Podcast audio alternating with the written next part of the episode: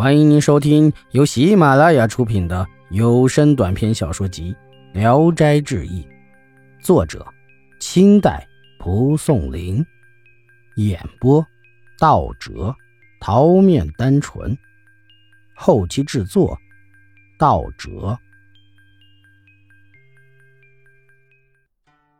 阿谦寡言少语，性情温和，有人和他说话，他也只是微笑。白天晚上纺线织布一停不停，因此全家上下都爱惜喜欢他。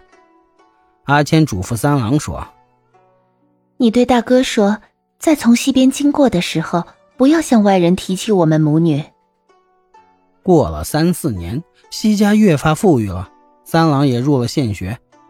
有一天，西山投宿到古家原先的邻居家中。偶尔谈到往日有一次没有地方住宿，投诉到隔壁老头老太太家的事儿，主人说：“客人，你记错了吧？我的东邻是我伯父家的别墅。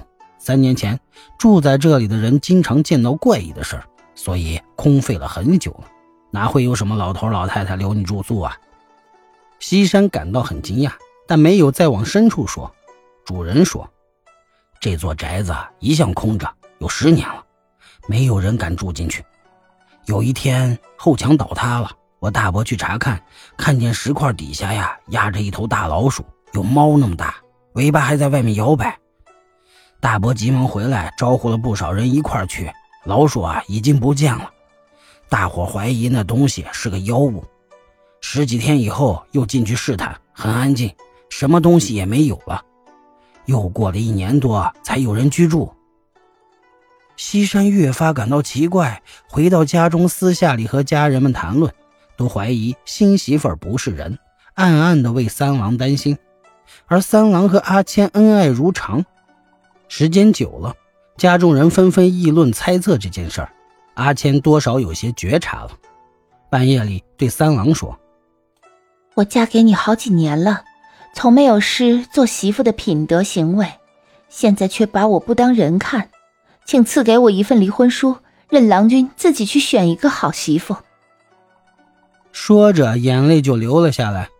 三郎说：“我的心意你应该早就了解。自从你进入我家门，我家日益富裕，我都认为这福气应归功于你，怎么会有别的坏话？”阿谦说：“郎君没有二心，我难道不知道？但是众人纷纷议论，恐怕难免有抛弃我的时候。”就像秋天抛弃扇子那样，三郎再三安慰解释，阿谦才不再提离婚的事儿。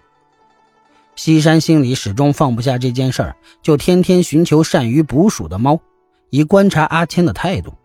阿谦虽然不怕，然而总是愁眉不展。一天晚上，他对三郎说：“母亲有点病。”辞别三郎去探望母亲。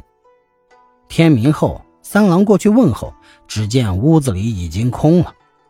三郎吓坏了，派人四方寻访他们的踪迹，都没有消息。三郎心中萦绕着思念之情，吃不下饭，也睡不着觉。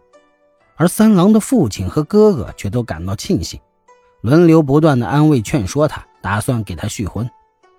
而三郎的心情呢，非常郁闷不欢。等待了有一年多，音信都断绝了。父亲和哥哥时常讥笑责备他，三郎不得已花重金买了一个妾。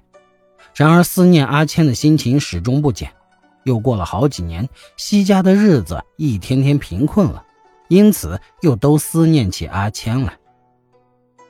三郎有一个叔伯堂弟阿兰，因为有事到胶州去，途中拐了个弯去看望表亲陆神。并住在了他家。晚上，阿兰听见邻居家有人哭得很哀痛，未来得及询问这件事儿。到胶州办完了事儿，回到陆生家，又听到了哭声，因而就询问主人。主人回答说：“数年以前呐，有寡母孤女二人，租着屋子居住在这儿。上个月老太太死了，姑娘独自居住，没有一个亲人，所以这样悲伤。”阿兰问。她姓什么？主人说，姓古。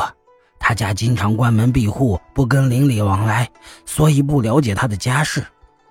阿兰吃惊地说：“是我嫂子呀！”于是就去敲门。有人一边哭一边出来，隔着门答应说：“你是谁呀？我家从来没有男人。”阿兰从门缝里窥视，远远仔细一看，果然是嫂嫂，便说：“嫂嫂开门呐，我是你的叔叔家的阿兰。”阿谦听了，就拔开门栓让他进去，对阿兰诉说了孤苦之情，心情凄惨悲伤。阿兰说。我三哥思念你很痛苦，夫妻之间即便有点不和，何至于远远的逃避到这儿来呢？阿兰就要租一辆车载他一起回去。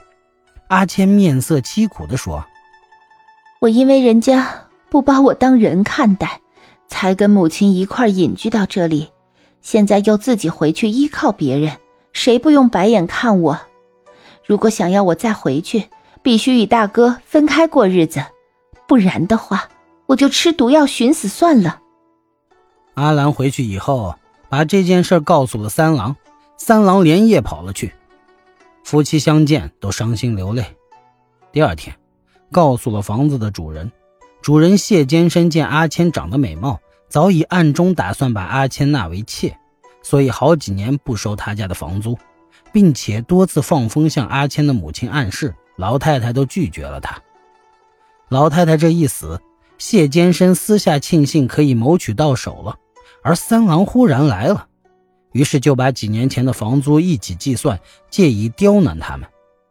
三郎家本来就不富裕，听说要这么多银子，显出很忧伤的神色。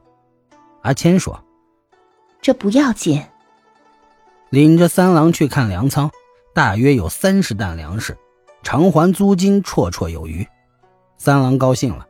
就去告诉谢坚生，谢坚生不要粮食，故意只要银子。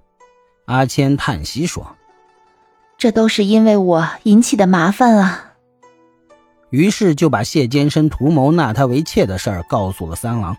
三郎大怒，就要到县里去告他。陆生阻止了他，替他把粮食卖给了乡邻，收起钱来还给了谢坚生，并且用车子把两人送回家去。三郎如实的把情况告诉了父母，和哥哥分了家过日子。阿谦拿出他自己的钱，连日建造仓房，而家中连一担粮食还没有。大家都感到奇怪。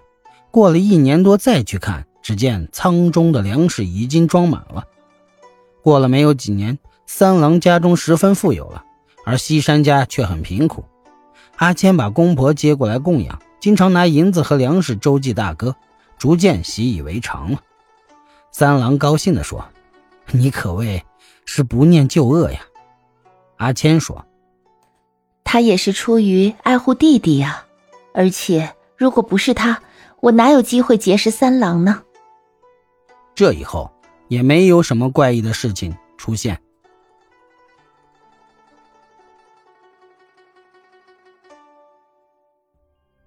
本集演播。到此结束，谢谢大家的收听。喜欢请点赞、评论、订阅一下。